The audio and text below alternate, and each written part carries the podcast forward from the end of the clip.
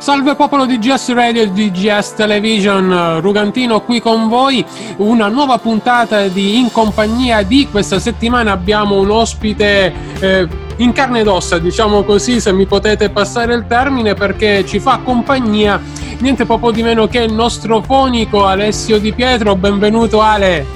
Ciao, grazie mille. Allora Ale, visto che durante questa quarantena finalmente ti sei anche riscoperto speaker, perché per chi non lo sapesse siamo in onda con Alessio proprio anche con Sport in Quarantena, che ha cominciato ad essere seguito già da, dall'ultima settimana di, di aprile, ecco. Ale, eh, tu oltre che sopportare me e quindi tutto il resto di G S Radio e fare queste trasmissioni in mia compagnia, Eh, che cosa stai facendo durante questo periodo purtroppo particolare per tutti noi? Beh, innanzitutto ho scoperto che so parlare, annoiando mi dico che faccio, parlo, quindi già è un punto, un punto diciamo, quest- questa è la prima cosa. E poi sto un po' diciamo riscoprendo, anzi in realtà sto eh, facendo cose che avrei dovuto fare negli scorsi mesi, nelle scorse settimane, ma che non ho potuto fare, per esempio il fatto della radio. Mi sto appunto occupando del programma con, con te, di Sport in Quarantena, e sto anche studiando che eh, sono impegnato, non l'ho mai potuto fare come volevo e mi sto un po' riscoprendo anche, anche studente, eh, quindi diciamo nella noia, tra virgolette, comunque c'è sempre qualcosa da, eh, da coltivare, ecco. Non mi sono sicuramente annoiato, diciamola così, ecco. Ecco, e questa è una cosa che abbiamo avuto modo di vedere, stanno facendo eh, tante persone, chi si allena, chi si allena e studia, chi ne sta pro- eh, proprio approfittando per imparare cose nuove, eh, come stai facendo tu, per dedicarsi magari a qualcosa che eh, avrebbero piacere di fare, ma che durante la routine della vita quotidiana che si è vissuto fino a... che si è vissuta fino a due mesi fa non era possibile fare perché non c'era proprio il tempo materiale, ecco. uh, a proposito del tempo che serve per fare determinate cose, pensi che quando le cose ritorneranno al loro posto e quindi ci sarà di nuovo una, uno stato di normalità, che riuscirai in, in, qualche, in qualche maniera a ritagliarti del tempo utile per quelle cose che stai cominciando a rifare adesso e che non potevi fare prima? La vedo un po' dura sinceramente, perché io vivo a Roma, in città, quindi per conto anche andare a fare la spesa sotto casa è tanto tempo, anche un'ora e mezza per fare la spesa sotto casa. Figuriamoci poi quando devi spostarti con i mezzi eh, o anche con la macchina, in mezzo al traffico e via, eh, anche il solo andare da una parte, anche andare al lavoro per esempio, ti può costare due anche tre ore al giorno in base a dove vai e con quali mezzi vai.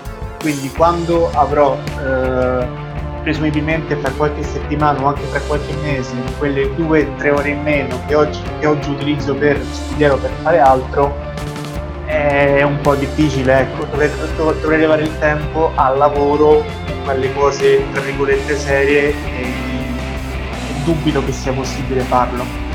Ecco, a proposito, tu hai giustamente sottolineato che stai a Roma, che vivi a Roma, eh, quindi ehm, hai un po' diciamo il polso della situazione, di come la capitale sta vivendo questo, questo momento di emergenza. Ecco, qual è la tua percezione su come la città sta affrontando eh, questo problema del coronavirus?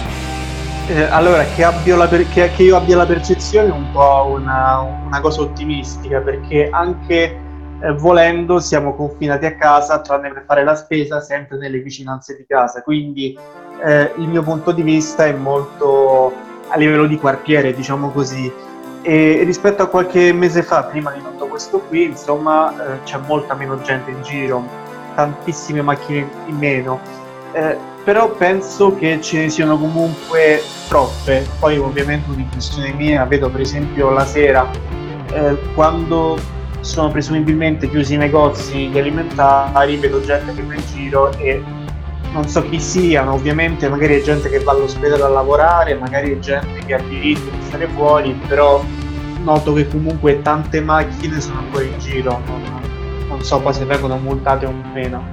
Eh, posso dirti però che al parco, vivendo io comunque in una strada abbastanza trafficata dai runner, eh, c'è sempre stata molta folla, eh, a volte distanziati tanto, a volte un po' meno, e ovviamente non penso sia colpa dei runner se si diffonde il virus, però eh, ho notato una certa preoccupazione, sì, ma sono in molti eh, a dire che tanto è al nord, non ci, non ci deve importare nulla, che tanto poi non succederà nulla, eccetera eccetera. Ovviamente un pensiero che ritengo sbagliato, però comunque vedendo le foto e vedendo anche le, quelle che dice la, la sindaca Raggi, pare che noi siamo stati bravi come popolazione romana a, a seguire le indicazioni e a gestire la cosa. Anche i numeri, diciamo, sono relativamente confortevoli, ecco. Mentre a Milano eh, sono centinaia di casi al giorno, a Roma ha un po' in discesa, sperando che rimanga così ovviamente la, la situazione.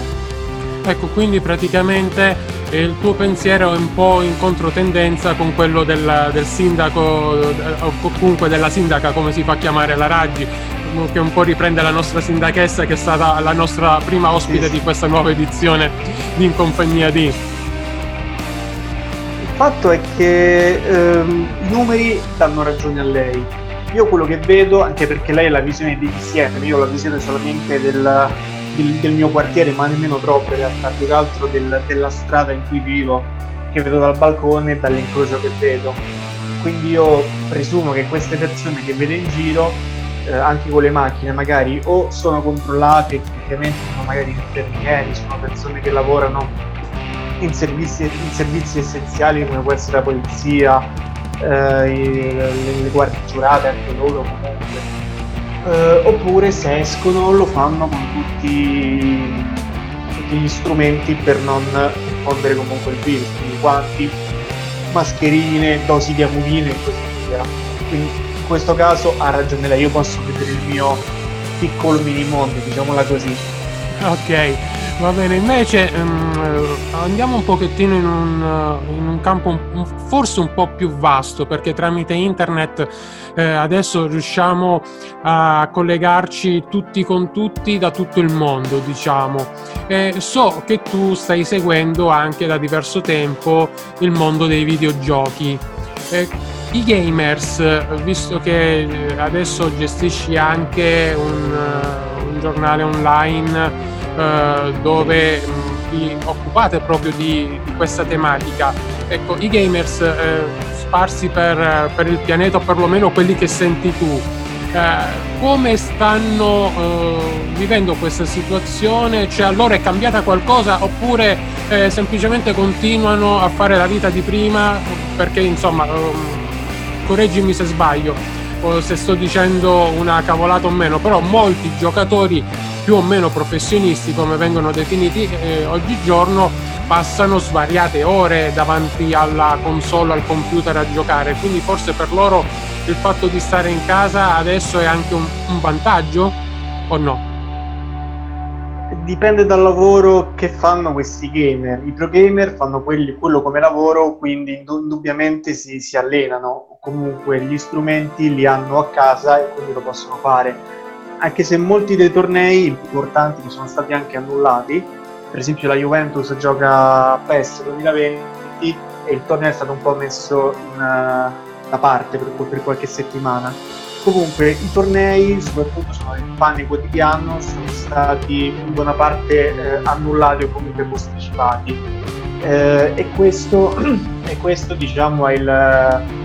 è la cosa più evidente. Anche molte fiere come la E tre, come Comic-Con in Italia, si parla anche forse del Lucca Comics più avanti, ma sono già state annullate tante fiere importanti come eh, la G D C di, di San Francisco, la Gamescom di, di Colonia e l'E tre di, di Los Angeles, quindi eh, il mercato del videogioco non si è fermato, solo che si evita di radunare tante persone in un solo posto, anche causa del, del blocco dei viaggi in alcuni casi.